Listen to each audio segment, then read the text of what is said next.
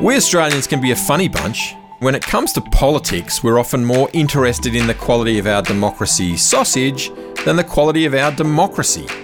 Combine politics with faith, and then you've got something really combustible. The ultimate no win, conversation killing, relationship wrecking, social sin.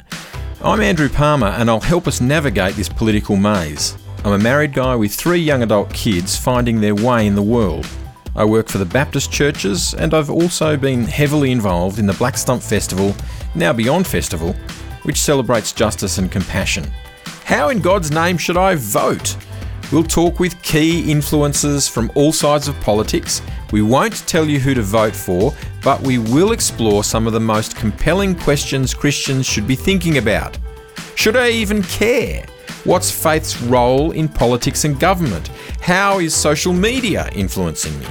And what does it mean to use my vote for others? We have this dilemma at the moment where the wider Australian community is pushing back on a range of things. Okay, you've got a great history, you've you've led the way in providing education to our society, but now we want you to back off.